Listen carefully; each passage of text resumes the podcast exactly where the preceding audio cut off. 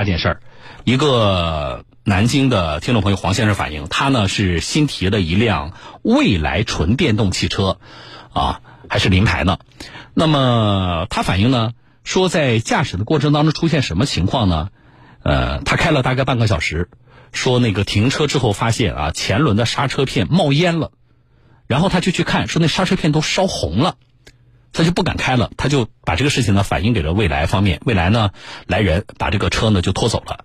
那么现在的纠纷在哪里呢？未来方面说啊，说，呃，这个为什么会出现这种情况呢？是因为你们开车的时候，就是驾驶员你在开车的时候，你同时把刹车和油门都踩下去了，你是在这个状态下行驶的，所以刹车片都烧红了。但是这个车主认为啊，黄先生认为。说不存在的啊，驾驶人十几年的驾龄了，这是一个啊。另外一个，他说在这个过程当中，他们确定不存在同时踩刹车和油门行驶的情况，所以他认为你这个车是啊，至少制动系统是存在问题的啊。双方就这个事情呢，呃，沟通之下呢也没有达成一致。那么现在呢，未来方面说我不能够，呃，这个事情是你的责任啊，连修我都不能给你修，刹车片我都不能给你换。啊，这个事情呢，昨天黄先生说了之后，也有很多的听众朋友对于呃未来的这个回复呢有疑问啊。来，我来连线未来南京区域的总经理唐经理，你好。哎，小东老师好。啊，呃，我哎，我听了那个车主是是这么说的，以上的描述我我复述了一下。我现在想听一听你们未来方面对这个事情你们怎么说啊？嗯，那个我稍微那个简单概括一下我这边的情况。你说。然后。呃，我就主要说数据的事实哈。嗯。那个，其实这个事情呃发生了有一段时间了，过程中其实我们的同事也在跟呃黄先生在沟通。嗯。那个呃是这样的，就是呃其实当天晚上呢，黄先生呃应该是这个回家的过程中呢，是其太太驾车送他回家。嗯。啊，然后那个呃应该是开了半个小时以后回到家里以后，发现这个刹车盘是呃存在这个这个我们内部叫烧屎啊，其实就是冒烟可能发红的这个状态。嗯。然后呢？呃，当天晚上其实我们也很重视啊，因为那个未来很重视安全，一旦涉及到刹车系统的问题，这个不是小事儿，对吧？嗯。所以，但是呃，有一个背景我先说一下，就是呃，其实所有智能电动汽车呢。背后的这些车机的一些使用的行为数据呢，其实都是实时上传的，而且也是跟国家这个 EVM 这个平台实时同步的。所以我们调取了数据，发现就是这个数据是实时上传的，并且是跟国家平台同步的，所以其实有数据可以看。所以我们就调取了数据，我就纯说数据啊，后面我再说我们的分析。好，因为分析可能存在一定的不精准的可能性。就数据这边显示，其实从某一个时间点开始，那这台车呢，呃，应该是为了挂。档啊，就是制动和这个前进档同时这个进行了操作。嗯，那在这个时间点之后的长达，我们看了一下数据哈，大概是二十三分半的时间。嗯，就是其实这个制动踏板呢一直在受力。嗯，换句话说就是一直呃是被踩着的状态。嗯，那同时呢，在这个呃挂了 D 档大概一分钟吧，一分钟之后，其实这个车的电门开始受力，就开始呃进入到这个加速状态了。嗯，那么到这个。呃，就是停止制动前的一分钟吧，其实这个电门也停止了这个受力，这是我们后台的这个数据分析。嗯，那所以其实我们第一个呃疑问，其实可能跟黄先生跟包括咱们这个听众朋友应该一样的，就是呃为什么会两个数字都有？会不会是一些比如说我们的踏板被卡住了？嗯，啊或者是一些系统的这些问题？嗯，呃但是有一个背景，其实就是因为加速踏板和刹车踏板呢，它的这个受力呢，就是或者被踩的这个深度呢是时深时浅，所以就是。呃，这基本上可以判断为实深实浅人是吧？对，就是就是说人踩的这个状态。呃，我我我这么来理解，就是说你你至少你的数据是反映，就是说，比如说这个刹车的那个力度是变化的。对的，对吧？就是它不是说呃一个就是一个水平的，一直是这个力度，所以呢，它是它是一个曲线的，是个变化的，是这个意思。对的，对的。那对的，这个呃，你们怎么来判断这个时深时浅和？呃，我刚才说的像一个恒定的值，这个，这个是它对于结果的判断会有什么不一样？你们你们是什么观点？对，因为那个如果是一个恒定的值哈，我们可能会猜测，比如说是不是这个踏板被压了一个固定物体，或者是说，比如说我们这个呃呃这个刹车踏板可能是有一些问题啊，比如说是系统问题啊，出现了 bug。当然我们其实也没有出过哈，那个但是实深之浅呢，这个其实就是呃基本上是人在踩的过程中，随着车辆的这个颠簸呢，可能会有一些深浅的这个变化啊，所以就是数据是数据，然后后面是我们的分析。那这个问题其实我们也会比较奇怪哈，所以我们当天晚上那个应该是呃凌晨两点钟去呃那个黄先生那边取了车，嗯，然后第二天早上呢，其实我们的技术团队，我是当天中午知道这件事儿的，我也去看了看，就是呃怎么讲呢？就是我们也去看到底是因为什么原因，经过讨论，我们唯一的猜测哈，嗯，这个。呃，因为数据是冰冷的，但是我们的唯一猜测可能是，呃，有一些这个我们在驾驶习惯上可能是左脚回去踩刹车，右脚回去踩电门，然后那个可能会呃，比如说呃，这个刹车一直没有松到这个完全松的这个状态，嗯啊，所以就所以我我就还是说，数据上我们因为。能看到刹车踏板的这个踩踏状态和制动压力。好的啊，还有这个就是我我理解你手里呃就是最有利的就是你刚才说的这个数据啊。好，那么我们几个疑问啊，我们几个疑问啊。您说您说。其实昨天好多的听众啊，对你们去看呢，实际上它是两个前轮吗？还是就是哪一个前轮？两个前轮都存在这种情况。对，两个前轮都比较严重，都比较严重。车就是。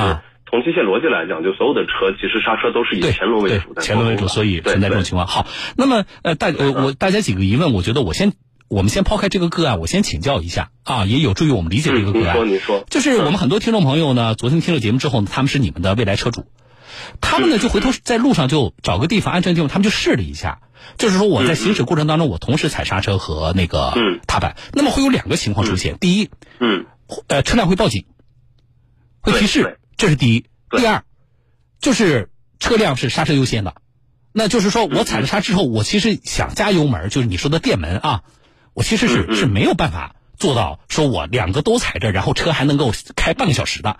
所以大家反馈就是说说不对呀。那么如果按照未来的说法的话，其实这个呃那个听众说我既没看到报警，对吧？我我也我也不可能说，嗯，我的车上为什么没有出现刹车优先的这个情况？那你们怎么解释呢？嗯。嗯，那个两个问题啊，一个是关于报没报警，一个是关于刹车优先的这个事儿。啊。那个报没报警是这样的啊，我因为没有直接跟黄先生及其太太那个直接打电话，但之前我的同事反馈，在有一次电话的时候，我们接收到过这个呃，就是我们的车主反馈说是有一次报警的这个情况啊，当然也不一定真实哈。然后，但是其实我们后台也调了那个车辆的这个报警数据，呃，其实是有报警的，这是第一个点，就是数据也是有的。好，那第二个点呢，就是刹车优先。呃，是这样的，那个其实昨天呃，我们那个应该有小伙伴也听到了这个节目啊，然后也跟我说过刹车优先。刹车优先是这样的哈，其实刹车优先不管是电车和油车，逻辑都比较类似。嗯，就如果刹车和我们的这个电门啊，或者说是这个油门，呃，都没有完全踩到底的状态，它俩相当于是一个相互牵制的一个状态，就是我这个油门或者电门我踩的深一点，刹车踩的浅一点，嗯，就是一个。呃，这个相减就比较慢的这个加速往前走，刹车踩的深一点，可能这个速度就往下降。啊。当天呢，呃，我们其实这个昨天晚上吧，我们也专门，因为我们很多售后的同事都是从呃宝马等豪华车过来的，我们也拿了一辆宝马和一辆这个蔚来都做了这个测试，其实这种状态都差不多。我明白，你说的意思就是说，踩的浅，刹车踩的浅的情况下，并不会出现刹车优先的反应。其实主要是看油门踩的深浅，有一个刹车优先的触发条件。如果油门或者是电门我们踩到底了，啊，那就会触发刹车优先，这台车就是以刹车为主进行完全制动。啊，所以我们其实我我昨天也让小伙伴我们的小伙伴去拍了视频啊，就是呃我们的车和宝马的这个油车啊同时踩的情况下慢慢往前走，但是这个时候我如果把电门和油门都踩到底，这个车也会刹停的。哦，就是呃所以刹车优先主要是。呃，就是他从当时设计这个产品啊，因为我们也是这个行业内的，设计这个产品的时候呢，就是防止比如说我们电门卡住，或者是我们的车主因为比如说腿脚麻木或抽筋，嗯，呃，这个电门油门完全释放到底，同时。这个。呃，能通过触发刹车帮助这个车刹停，当时是这么一个问题啊，所以是这么一件事，我也简单回应一下。好，我插一句啊，首先呢，我觉得我特意让您来解释一下这个事情，因为我们俩对比，您还是比我专业的，这是第一。第二呢，我要向我要向所有听众解释一下，实际上我们是求证了相关机构的。那么呢，我们求证来的结果呢，在刚才这个问题的解释上，呃，我是认同啊，您刚才的这个。这个就是唐经理啊，你的这个解释的，我们作为一个知识点，我们来普及一下这个事情。啊，这是这是一点。好，那么回到个案，呃，我觉得您分析下来，特别您手上的这个数据，呃，是非常我们解决这件事情和、判断这件事情非常重要的一个依据啊。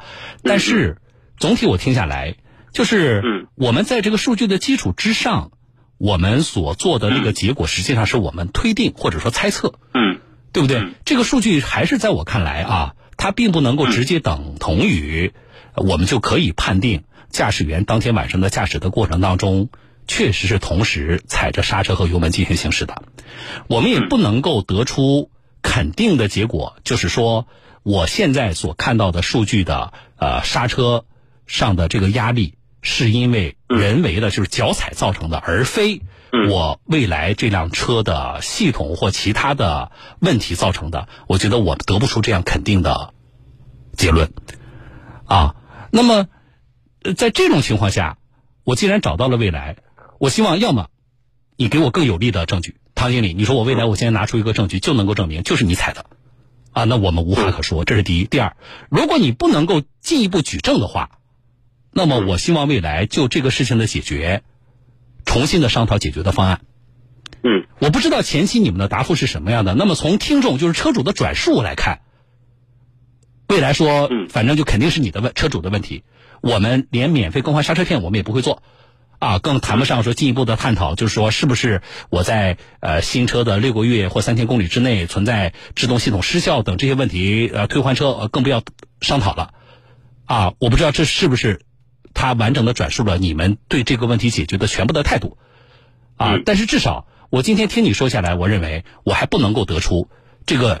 存出现这个结果，就是因为车主的个人的驾驶不当造成的，我不能得出这个结论。哎，小东老师，我我我能稍微回应一下？你说，就是那个，首先您说的几点，我我其实刚才有同意的，也有不太同意的这个这个地方啊。就是一个是同意的点在于，其实这个事情我们也是希望能妥善处理的啊。那个呃，但是呢。呃，也请理解，就是呃，我作为公司的这个员工嘛，就是刹车系统这个出现质量问题这件事情，我还不能随随便便的承认。我明白，因为这是一个非常而且我也没有下这个定论啊。我实际上从从听了你们双方之后，呃，描述下之后，我现在也不能够说我这个主持人在节目里我就说未来你的刹车系统有问题，我觉得这是不负责任的，对不对？我不能够下这个定论。啊，就因为那我说完啊，就因为我不能够下这个定论，所以我现在没有提出要求说未来你要给黄先生退车。我如果能够下那个定论的话，唐经理，我就不要跟你探讨以上了，我就直接要求未来你退车，明白吗？因为你的因为呃刹车失效，按照国家的相关的这个呃法规的解释。它不仅是说我刹车踩下去之后车不停，它还有一个没错，行驶过程当中车辆自己制动、自行制动，嗯，都可以认为是失效，对不对？所以我如果得出你未来这个刹车系统有问题的这个结论的话，我就不要跟你啰嗦这么多了，我就会要求你推车的。正因为我们现在听了双方的这个描述，不能够得出这结论，但是同时也不能够指向，我们就肯定说是驾驶员。它存在着误操作，我觉得两个结论都不能够得出肯定的答案的情况下，我才希望今天我找到你，我想郑重的表达的是，我希望你，你可以，因为你是南京公司的呃负责人啊，呃，你可能未必在直播当中，你你说我马上小东我能给你一个肯定答复，但是你至少把这个问题带回去，带给贵公司。嗯嗯。我们希望在这个问题上，在进入司法诉讼的途径之前，能够把它解决掉，这是我希望看到的，这是第一。第二，我希望。未来啊，在目前啊这个情况之下，你们能更更主动的跟车主对接，进一步的商讨解决这件事情的方案。明白明白，哎，小东老师，我最后说一句哈，就是那个第一个，我们肯定会呃，还是希望跟车主解决的，因为未来还是很注重我们跟车主的关系的。嗯，黄先生又是一位新车主。嗯，那么第二个呢，其实呃，之前我们的沟通关于赔偿方案呢，因为呃，我们的车主提出来希望免费维修嘛，这个事情呃。怎么讲呢这个事情，因为它如果跟产品质量关联起来，还是请理解，我不能随便这个这个认。理解，就是，然后关于这个车辆的这个呃。它的诱因啊，我我能说的就是从数据反应来看，应该不是我们刹车系统的问题啊，因为是这个尽管就是您尽管说，但是我有质疑的权利，车主也有不接受的权利，对吧？